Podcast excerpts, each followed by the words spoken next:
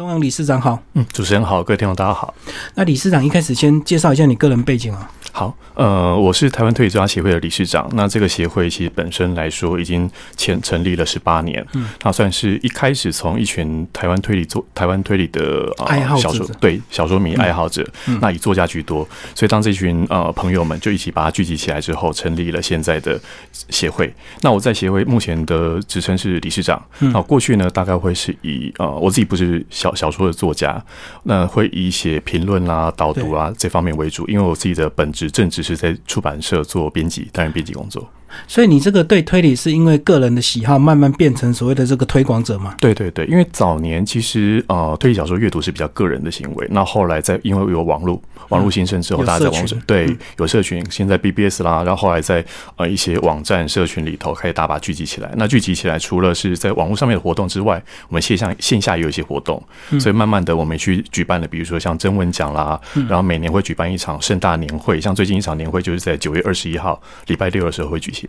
可是我看这个推理这个呃小说有时候是很个人的事情，因为你如果说你还没看的太仔细，或者是你还没看，结果你一不小心看到一些文章就把你爆出来了，对，那个雷你就会气死了，对不对？是因为推理小说，我觉得它最大的特点就在于说有一个谜团，有一个谜案出现，对，那这谜案可能是一一桩凶杀案，可能是一桩窃盗案，或是一个你想要追到最后看真相真凶是谁的故事。所以这类故事的话，我还记得我以前去图书馆借书，就最讨厌去借到那种呃有些书。它前面可能会有一个人物介绍，嗯那有些呃其他的。读者就会很多余的、多事的去把某一个角色的名字给勾起来，打勾，或者直接写凶手。对，那个就看着非常非常倒胃口。一开始你就觉得说，我最大的乐趣就不见了，被剥夺了。所以读推读推理小说的确就是一个很私人的，然后很私密的。但这个私密其实你读完之后也很有很有一个心情，想要跟其他朋友分享。所以一定要读完才会讨论空间。对对对。那当然也有一些朋友，像比如说现在台湾的出版量其实算是蛮大的，一年可能有一两百本的推理小说出版。嗯。所以有些人总会到书店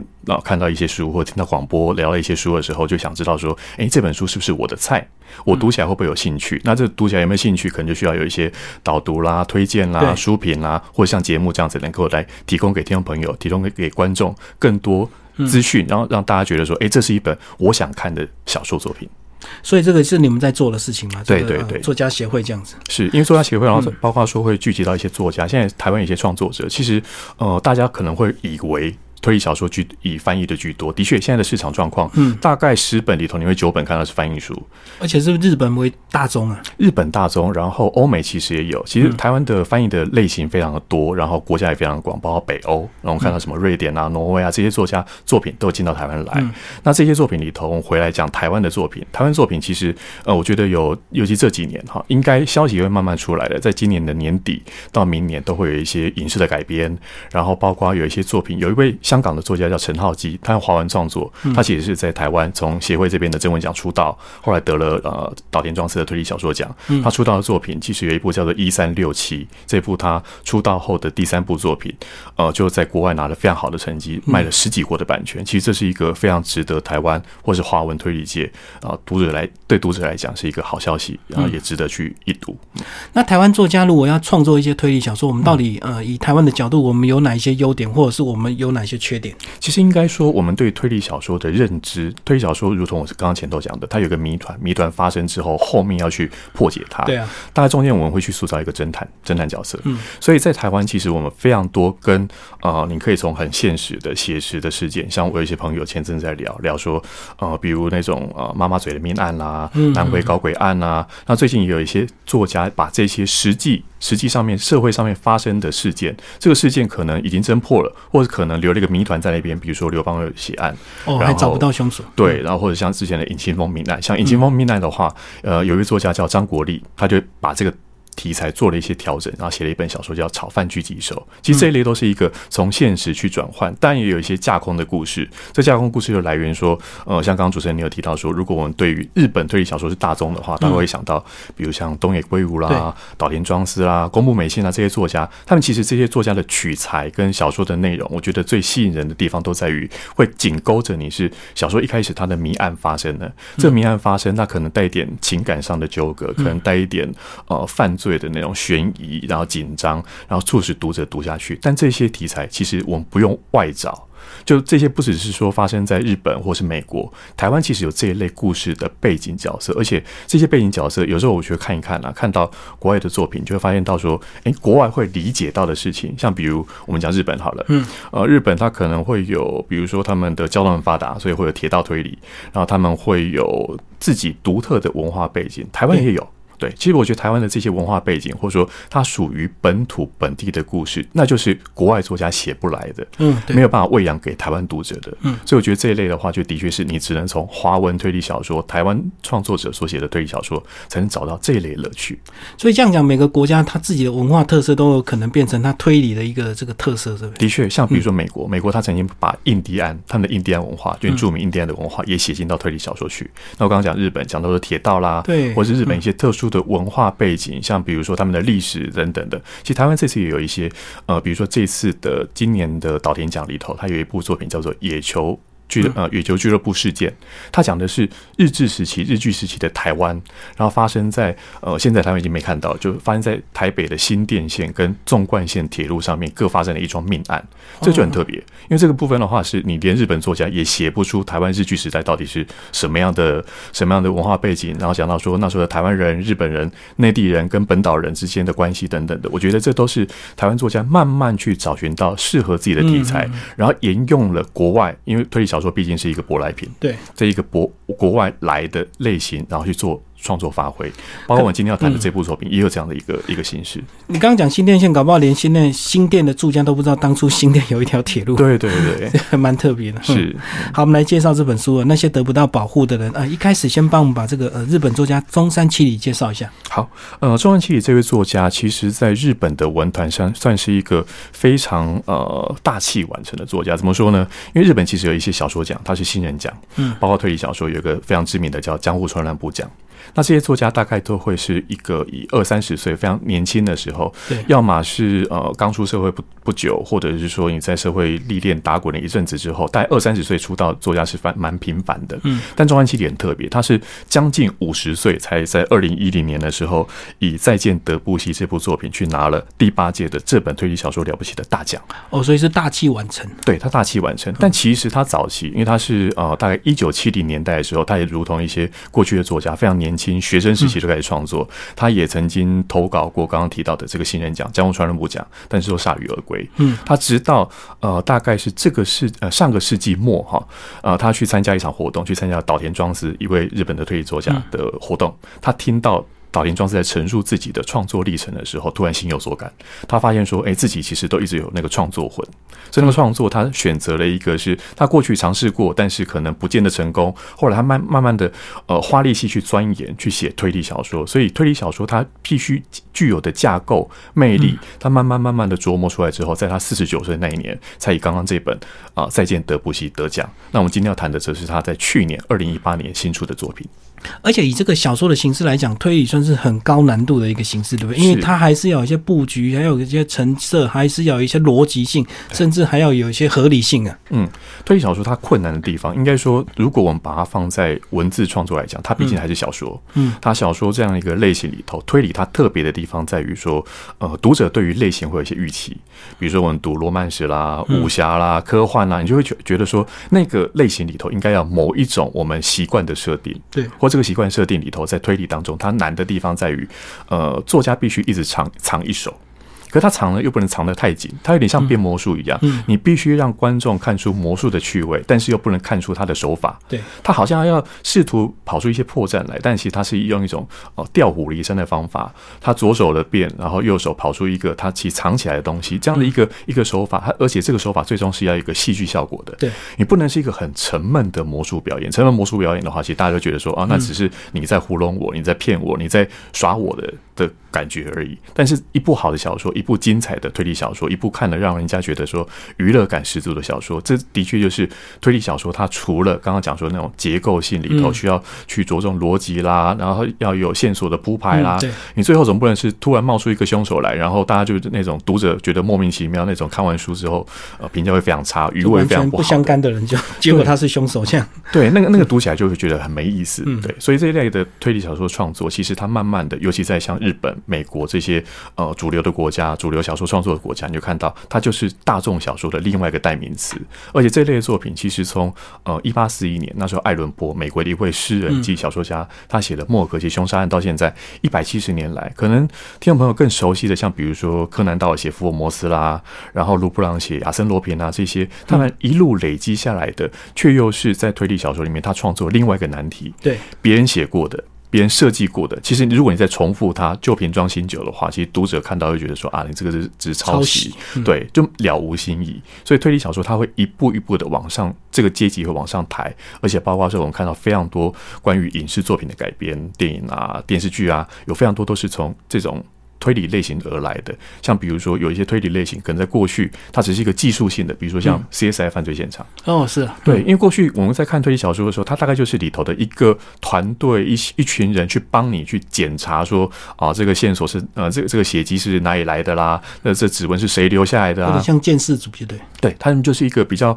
呃资源类的角色，他会去支援警察、支援侦探，给予他们一些线索讯息。可是这一类作品也可以变成像在呃这个世纪初的时候，CSI 犯罪。现场的影集其实轰动全世界，还不止台湾，不止美国。我觉得这一类都是推理小说，它一路一路酝酿出来的不同的面貌，跟我们今天要谈这本书，在日本推理小说界一样，也占有这样的一个特别的地位。中南七里也把它给书写出来了。嗯嗯嗯。那我们刚刚有讲到，他五十岁这个再见德布西开始这个呃走入这个推理界文坛这个爆红这样子，是不是来帮我们介绍再见德布西？先介绍一下，因为他有改编电影，对不对？对他有改编日剧，日剧对对对。啊啊，他特别在哪里？其实它的特别，应该说那时候我们以这个小说奖来讲，这这个小说奖叫做这本推理小说了不起哈。呃，怎么样的了不起法呢？是以那一年那一年的出版品当中去选取哈，就投投稿作品当中去选取这样的一部作品精精彩作品出来。那再见德布西这部作品，其实在中安期的创作里头，我觉得它是一个呃，它结合了音乐，因为它头几部作品啊，像刚刚提到的再见德布西啊，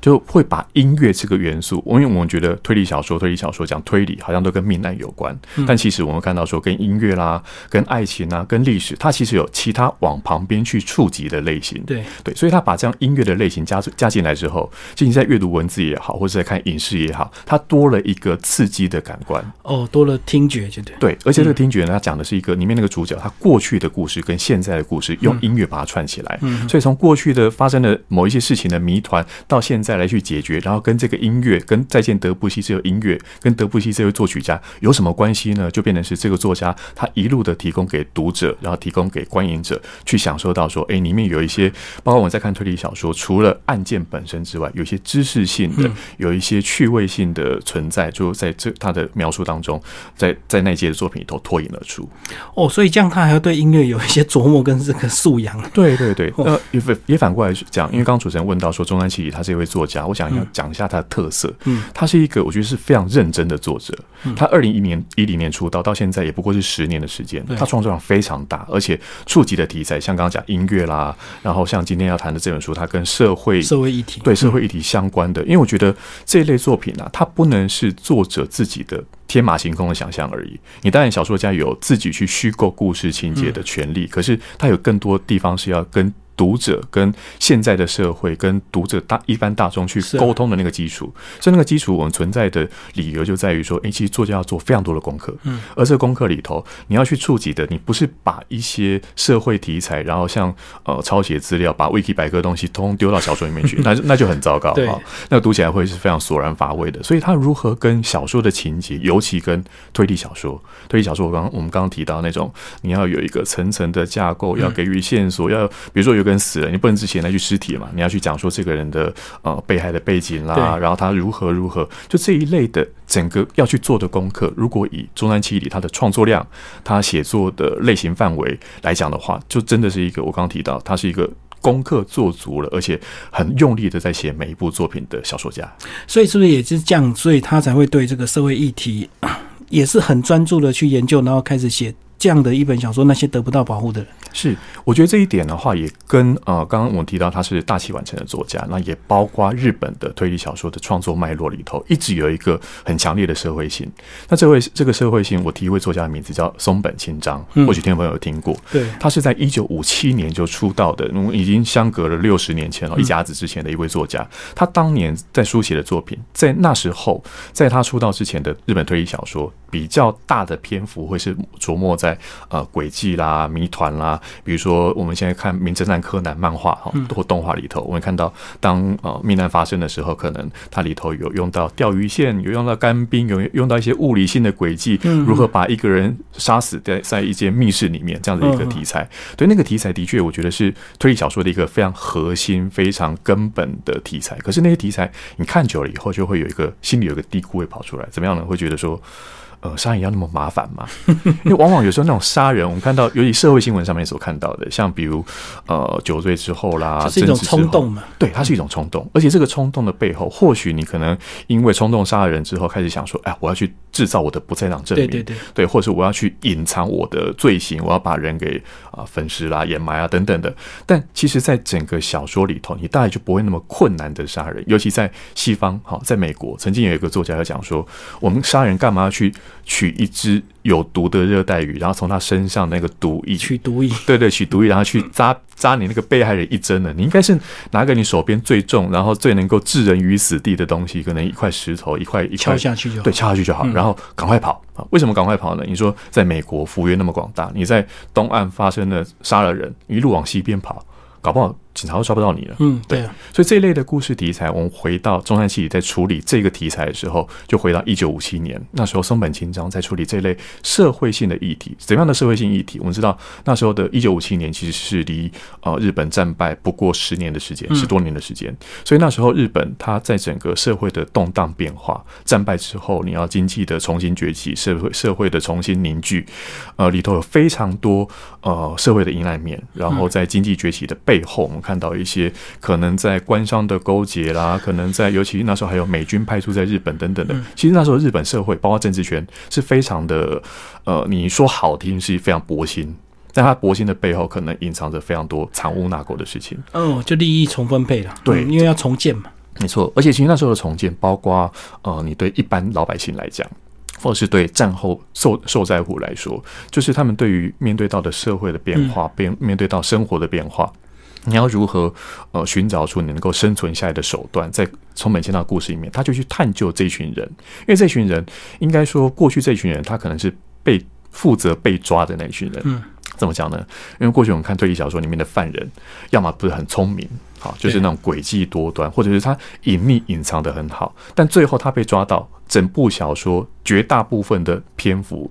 都是聚焦在侦探身上啊，侦探有多聪明啊？侦探他从从头到尾去搜寻了哪一些哪一些证据啦、线索啦？我们看到绝大多数的篇幅都是在侦探身上，但是你没有去思考过，读者没有去思考过，创作者也没去思考过这些犯罪者，他们这些加害人甚至被害人他们之间的关系是那么单纯到说，哎，凶手只是为了给侦探出一个难题，所以把。把某个人给杀了嘛？那太那太奇怪了，那个太太戏剧化，或者是太脱离现实了。所以松本清张那时候树立的这样的一个书写风格，就被称为社会派。嗯，也是在这本书，我们今天要介绍这本书里头，呃，出版社在书腰上面为这本书下的一个呃中山七里社会派推理创作生涯最高杰作。所以社会派这三个字的由来，是一个跟六十年前跟一个日本的书写传统有关。可是我们相对来看，那时候松本清张五零年代、六零年代，他一直到七八零年代所写的，他从日本的战后崛起，然后经济的重建，甚至写到经济泡沫、泡沫化的时代，他整个那个时代的变化里头，我们到现在来看，其实你可以说，呃，时不时会在新闻媒体上面看到说，日本经济已经停滞很久一段时间了。嗯嗯，可那停滞很久，不代表社会停滞很久。社会还有其他的问题出现，这个问题也包括它可能社会有其他，呃，相较于不是人为的部分。以这本我们今天要谈的那些得不到保护的人来说，他就把一个非常接近的哈时间时间点非常接近的，他讲三一一日本大地震，对，东日本地震。受灾户，对，他就把这样的一个题材放到了现在的现在的作品里头，所以他的精神是延续着六十年前松本清张社会派那时候崛起的时候的精神，他保持着一个社推理小说在社会立场来讲，他有一个批判的争边的角度，所以这个角度化作在他书写的时候，当然我觉得这些这样的一个书写就不能是一种呃。你有时候看到在媒体上面抿嘴那种呃谩骂或者是情绪的，对对对，那他不是站在任何一个立场，他站在的立场就是在这本书里头书名直接。打出来的就是那些得不到保护的人，他把这些得不到保护的人，他帮弱势去发声。对，可是他帮弱势去发声，并不是帮他们在摇旗呐喊，说哦，我是一个名人，所以我出来帮你们弱势说话而已。不是，他更去深究他们之所以会是弱势的原因在哪里。他弱势的原因是因为本身的环境关系吗？还是因为政府错误的政策？还是因为社会给予他一个？公平的歧视对。待等等的，所以他去挖掘这一类的作品出来的时候，其实我当初在看中山系列的书写，无论是这部作品或是之前的作品，总会发觉到说，他把他做了很多的功课，他去做这些呃资料的爬书挖掘的时候，他所丢给读者的，他不是丢给你一个冷冰冰的数字讯息，他丢给你的是一个人、一群人的故事，就故事。对，而且这些故事的确，他就是用小说的形式，它不是报道文学，它也不是新闻的啊表述方式。是，他是用小说，然后用推理小说的架构、推理的元素来去讲他这样的一个能够带动给大众，因为大众除了想要知道说，呃，真相是什么，凶手是是谁，有那样的娱乐性之外，他还有更回过头到自己的生活里面去看。到底我们生活里头发生了什么事情？我们身为读者，是一个只是静态的阅读而已吗？不，我们可能要更积极的，如同作者去爬出这中间。如果我们看到三一一的赈灾，呃，对台湾来讲，我们可能当当初呃有做了捐款，有做了一些一些呃资源的这的行为啊，然后协助啊等等的。但可能除此之外，我们并没有深入的去去理解到，到底这个赈灾发生的一个天灾悲剧。它其实对日本社会造成了更大的影响在哪里？嗯，不过中山系也会选这样的一个社会性议题来做一个这个呃创作，它应该就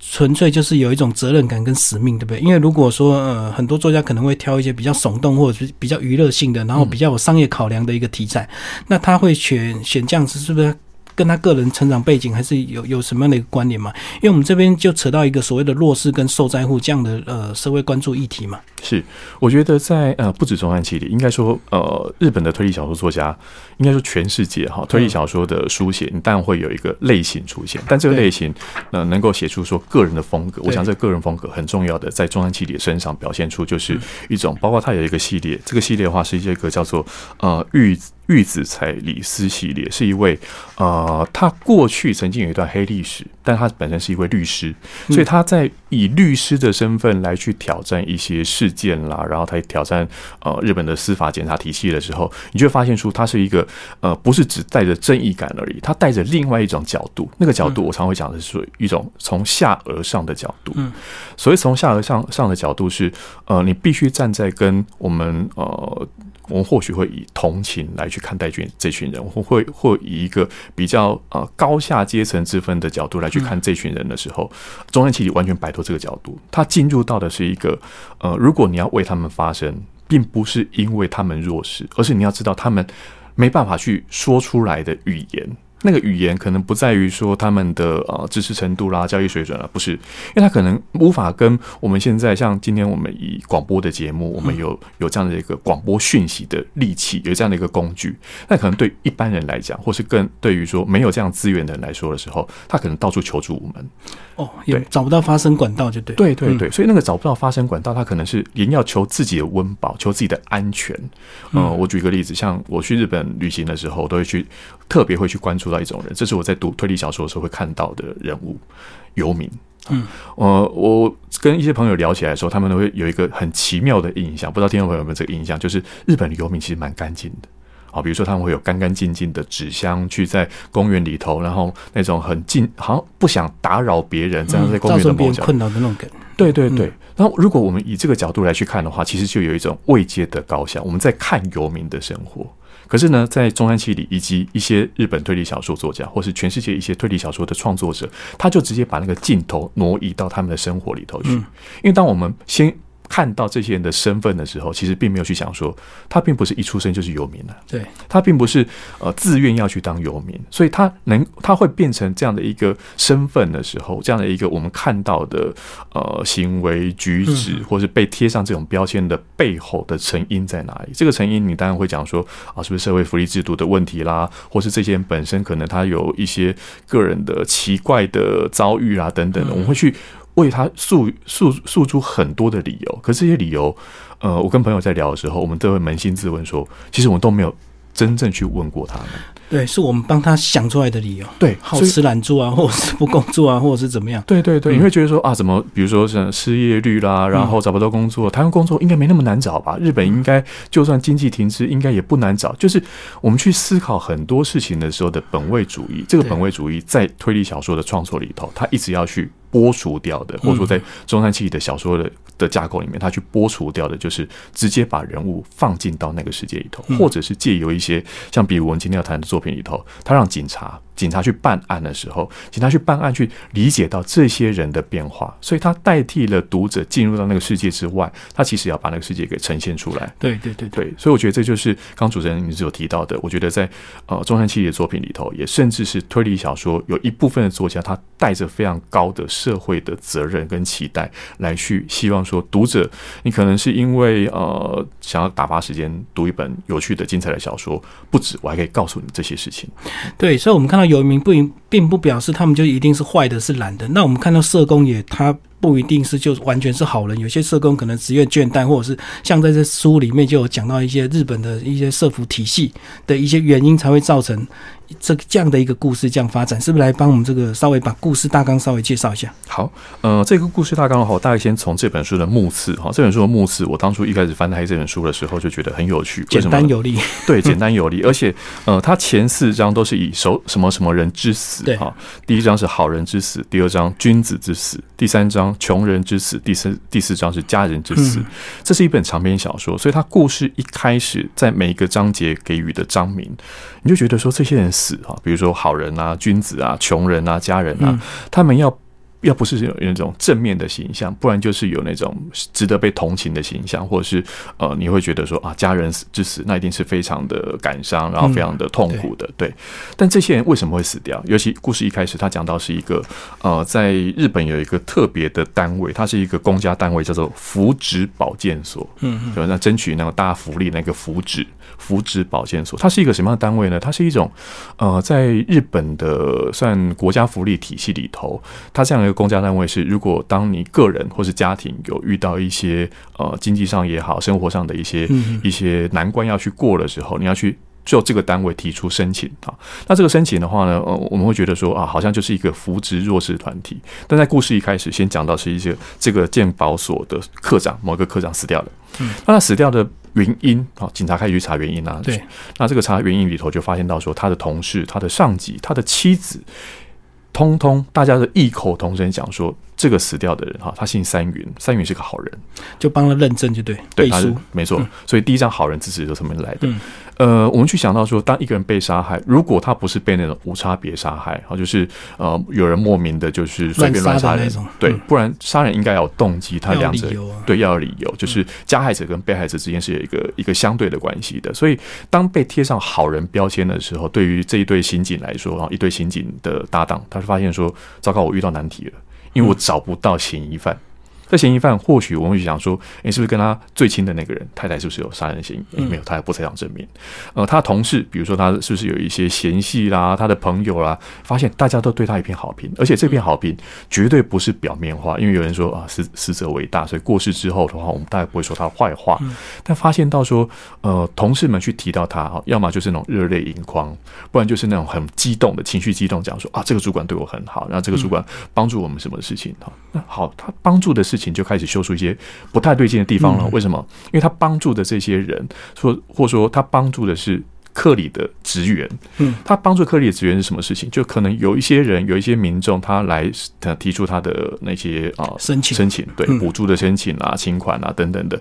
呃，上面的长官可能帮他挡掉了一些麻烦。什么样的麻烦呢？对，的确，这些职员有提到说，有一些人其实比明明就有钱，就是有些人会作假，或者是假假假离婚啊、脱产啊什么样的。对对对，嗯或者有些人你会发现说，诶，他其实还是有，比如说来申请的人，他讲说，哦，我现在失业啦，然后年纪大也找不到工作啦，然后我存款也没有多少啦，没有什么福利金可以领啦。后来发现说，诶，不对啊，你其实还有还有一个呃，经济上应该可以资资助你的兄弟家人，对，那你只是好像脸脸皮没有办法厚到说跟家人去求助。为什么会这样子去把这些人给排除掉的原因是发现到说有更多需要被帮忙的人。有更穷的人、更需要的人，就对。对对对，因为这些这个这个呃，应该说对于政府的政策来讲，它有固定的一笔预算预算有限，对，嗯所以他就当遇到说那种增多收周少的时候，你就必须把一些呃，就像我们台湾有时候讲到说排付条款，啊，对对。对你必须把一些呃，你把这个资源让给更有需要的人，简单讲是这样子。嗯，所以你来申请，他会先帮你找方法，所以你可以去找你哥啊，去找找你的小孩啊，去找你的什么、啊、兄弟姐妹这样子，对就先帮你排除掉了。或者发现说，哎、其实你有一栋不动产了，嗯你为什么你不是为什么要去住那么好的房子？你可以去稍微调整一下自己的生活方式等等的。对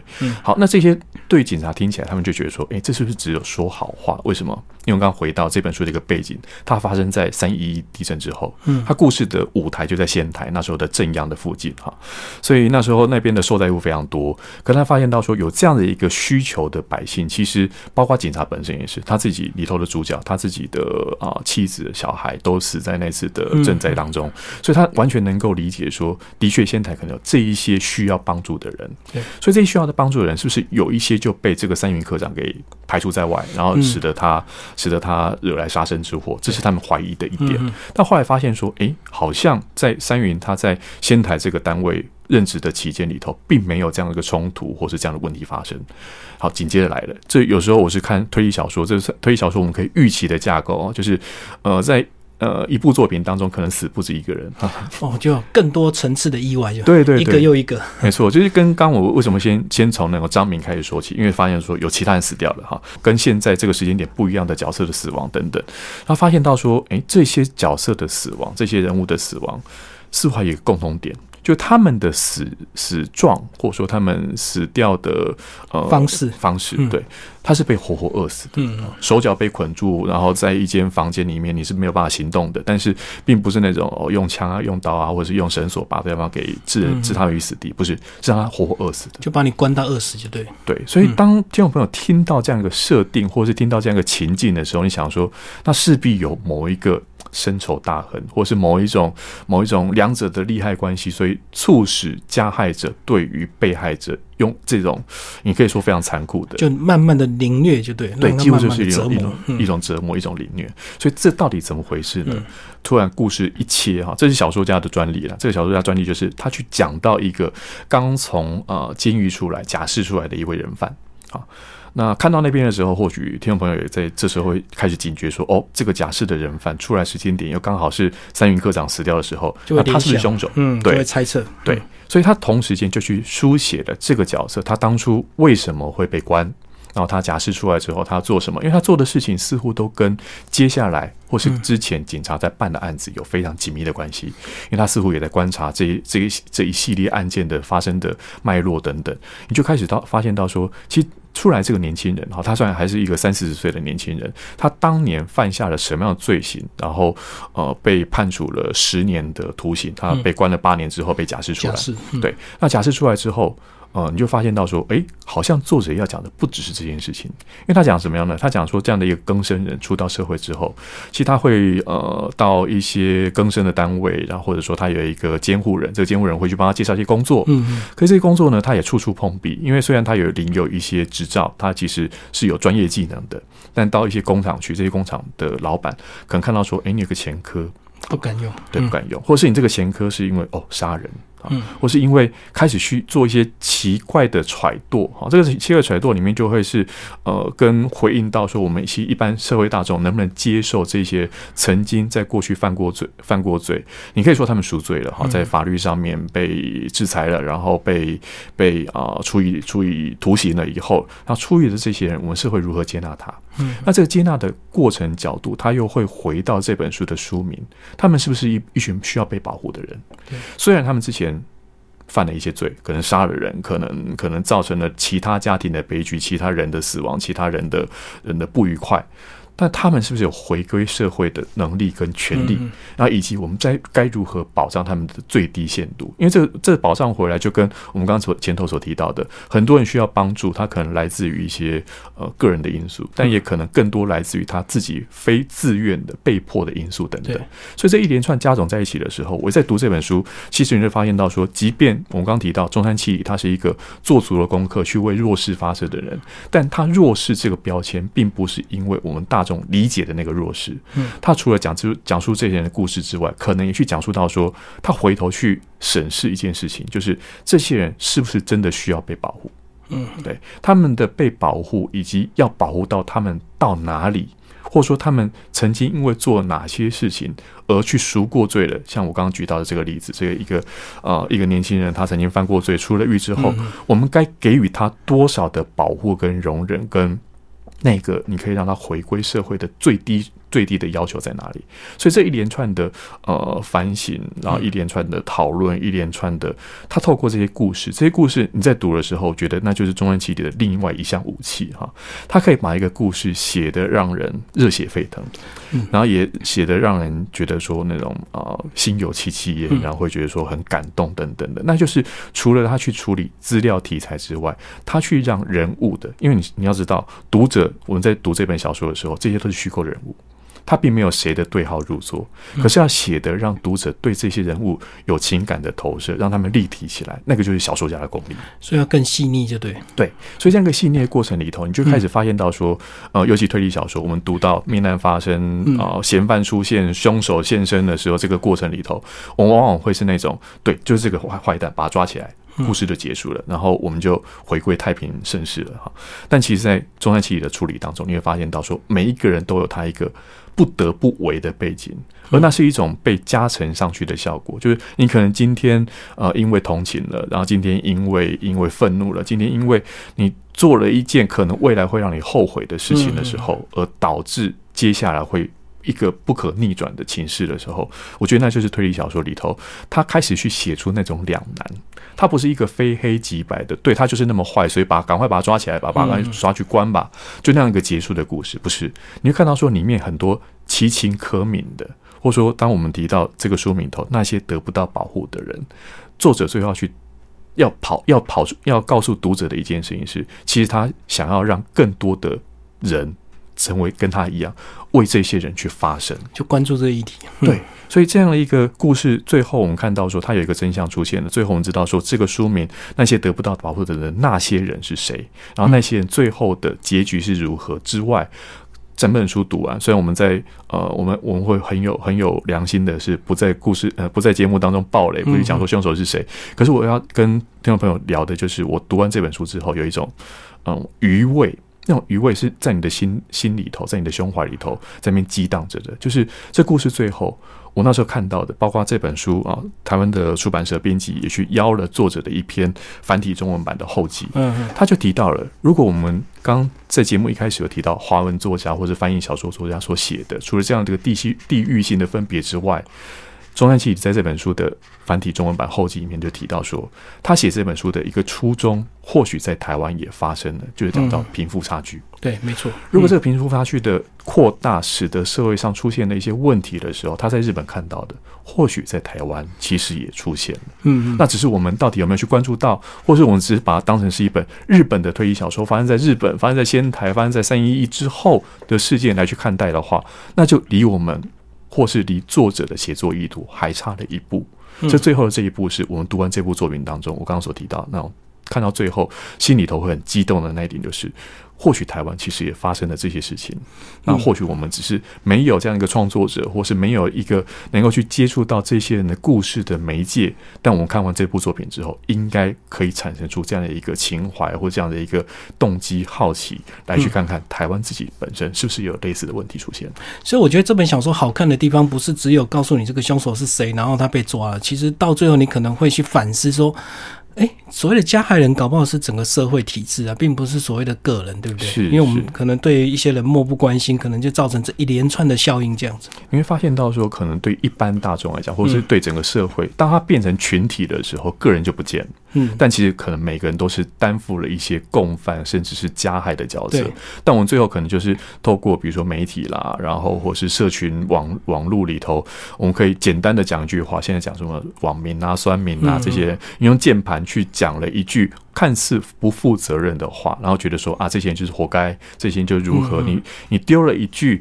你可以不用负任何责任，但可能这些都是压垮他们的最后一根稻草，或是造成他们现在我们看到无法挽回悲剧的，我们都必须得承担一部分的责任。嗯嗯，所以这本小说真的是蛮好看的哦。是，嗯，这个很值得令人醒思啊。然后也不是说看完很爽这样子而已，对不对？其实看完之后还有点淡淡的哀愁。是因为如果回到推理小说它本身的趣味来讲的话，它的里头还是有一些高潮起伏，包括哎，凶手是这个人吗？还是另外一个人？他到底行凶的原因、动机，他不。在场证明他的手法是什么？这些推理小说该有的元素，在整部故事里头，你会发现到说，诶，这这不算是一本教科书的写法，但是中山启里非常熟练的将这些元素铺陈在故事里头。所以，如果单就从呃你过去是一个推理小说的爱好者，你来读的话，绝对不会失望。但除此之外，我觉得他就将一些我们习以为常的戏剧表现手法，去赋予了更多的意义，更多的让读者读完之后深刻的印象。所以推荐小说一定要自己去看的，那结局怎么样？我们不会告诉你。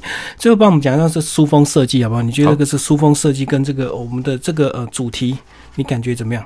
呃，这本为什么用这么柔美的一个这个优美的一个环境，然后带一点红花这样子？是因为这这样的一个书风啊，我觉得它。呃，配合这个书名，整体来说，它的原书名日文的原书名就是直译成中文就是那些得不到保护的人，但是它赋予一个标记是原来活着是一件如此艰难的事。对，所以它给呃，它的视觉上面是一种呃，拉在一片草原上面，近景可以看到一些红花，远景可以看到山，以及大概有一半的一半的空间是看到天空、天空、云朵等等。呃，如果我们把书名拿掉，我们看这样子一张风景画的时候。你可以看出，好像这是一个呃风和日丽的好天气，我们可以去郊游，好像充满阳光、充满希望这样。对，嗯。但是你回头来看，它不就是一种类似像人生的写照吗？对对，因为所以呃，在书封面上面的这句话，原来活着是一件如此艰难的事情，呃，它可能就变成是在同一个视觉的景象上面，嗯，你在不同的情境、不同的身份、不同的遭遇底下，你可能看到完全另外一回事。所以呢，这这我刚刚提到说，这种呃，如果是一种风和日丽的情景的话，可能对我现在来讲，它是一种心理上面我我需要放松，然后需要去郊外走一走的情景。可是同样的一个形态，但对别人对其他人所看到的，他可能看到是一样一种活着的艰难。那这种花，它的花这种花朵表示的是一种希望，还是一个？仅存的希望，它就犹如半杯水一样。你到底是觉得说，对，它是一个剩下半杯水，是还还有半杯水这样的一个差别的时候，所以就跟那些得不到保护保护的人这样的一个书名得到了呼应。为什么？因为你会觉得说，这些人还。他他也被保护着，是是，对，在在故事里头，他有讲到说，至至少政府还有一个便民的政策，它可以让这群呃日本国的国民，他有一个生活的最低保障，就不要让你饿死啊。对，但如果你只是因为看到有这个政策而放心之余，你可能没想到说，这政这个政策其实它可能远远不及需要被保护的人。嗯嗯，对，所以这样的一个风景画里头，我觉得就会就会出现到这样的一种带点呃，尤其是文学小说，我过去也是文学小说编辑，在看封。面设计的时候，其实那个封面设计是必须要有一个联想性的。对对，所以这个联想性你可以有正反两面，以及当你第一次看到这个封面，跟读完整本小说来看这个封面的时候，那感觉会截然不同。而且这个书封这个巧思翻过来，居然一样的照片延伸，居然是变黑白的。是，嗯，对，所以我觉得这样一个整体设计来说，这一点也是刚主持人我觉得提了一个非常有趣的问题。你看啊，我们到书店，如果啊，就算是实体书店或者是网络书店也好，这书店所看到的那种影像，其实你会先跑出看图说故事的感觉，对，你会去想这个这是一个什么样的一个主题。对，但是看图说故事以外，我觉得那个看图说故事就不能是只有以我们。观看者的角度而已，还最后要融入作者的写作意图进去。看完这本书，就会对这个封面更有所感。嗯，最后你有没有特别想要推荐哪些读者来看这本书？其实这本书的读者，呃，或许我们最核心的读者来说的话，就是推理小说读者啦。哈，那日本日本小说，其实我觉得日本台湾阅读日本的，接受日本文化媒体，包括看日剧啦，然后看一些一些综艺节目啊等等的，我觉得对日本的化文化。熟悉或或是好奇的读者都可以来看这本小说，但除此之外，我觉得，呃，应该说把它扩及到整个小说阅读来讲，因为我过去回到一开始节目有提到我的身份是台湾推理协会理事长，对，呃，我曾经遇到一些朋友，他会讲说啊，看到推理两字我就觉得好头大，对，因为用脑筋啊，对，不能烧脑，不能够像一些抒情文随便看看就算了，对对，要不然你就看不懂，到最后连线索你都。都已经忽略掉，甚至有一些朋友讲说：“哎，我可不可以先偷翻到后面去看凶手结局？”呃，那这一类的读者或者说这一类的阅读倾向，我一直觉得说，那可能对于推理小说有一个不能说错误，但是有一个呃奇妙的想象，但这个奇妙想象或许可以从这本书里头得到。得到解答或破解，怎么说呢？就是推理小说，你要去阅读它，并不是一个负担，因为往往在读小说的时候，我都不是那种正襟危坐的，而是那种往往在睡前利用半个小时来去阅读它。其实那是一个呃，你。晚上睡觉也可以睡得很放松，然后读起来整个很很亲情愉悦的故事，即便他的故事本身可能带一点沉重的情情情绪啦等等的，但我觉得呃这本书刚刚主持人所提到说到底可以介绍给哪些朋友去看的时候，我觉得是你愿意去听故事的人，嗯，因为现在听故事的方法有很多种啊，包括你上到脸书去看。留言这留言有你朋友的故事，有你朋友转贴有趣的故事，或是一个呃那个 YouTube 连接，然后你在 Line 上面发了一个图片等等的，大家想要去得到的，很多人会觉得说这是一个资讯爆炸的时代，或者说这是一个资讯焦虑的时代，所以我们一直在看很多讯息，但我觉得那个讯息的背后，呃，它不会只沦为一句你要知道的事情，好，而是你会探究后面发生什么的。的一个主动性的，就为什么你会有那暗赞啊、分享啊这些这些行为？我觉得那就是处于人类我们对这个世界的好奇跟分享的心情之后所产生出来的。所以这样一个分享心情，然后呃呃，能够去好奇的去理解事情背后的成因的时候，那就是推理小说的本质。所以推理小说并不是一个要。作者考倒读者的那种啊，好像要要出一份考卷，就折磨读者。对对对，其实不是。所以有这样的一个好奇心，你想要知道说，哎，到底发生什么事情？就犹如刚刚提到封面，我们看到封面之后会产生一个好奇，这个好奇你就可能连带去看一下说这本书的介绍，对，或是今天你听的节目的内容，一开始的时候你就发现到说，哦，有一个福祉保健所是什么？哦，那它发生的命案，这命案可能我比较熟悉它那个背景，慢慢的你就知道说，他在谈一个仙以仙台三一。地震灾害之后的一个一一群人的故事的时候，慢慢你就被吸引进去的。所以喜欢故事的人，如果我们从一开始的推理小说迷、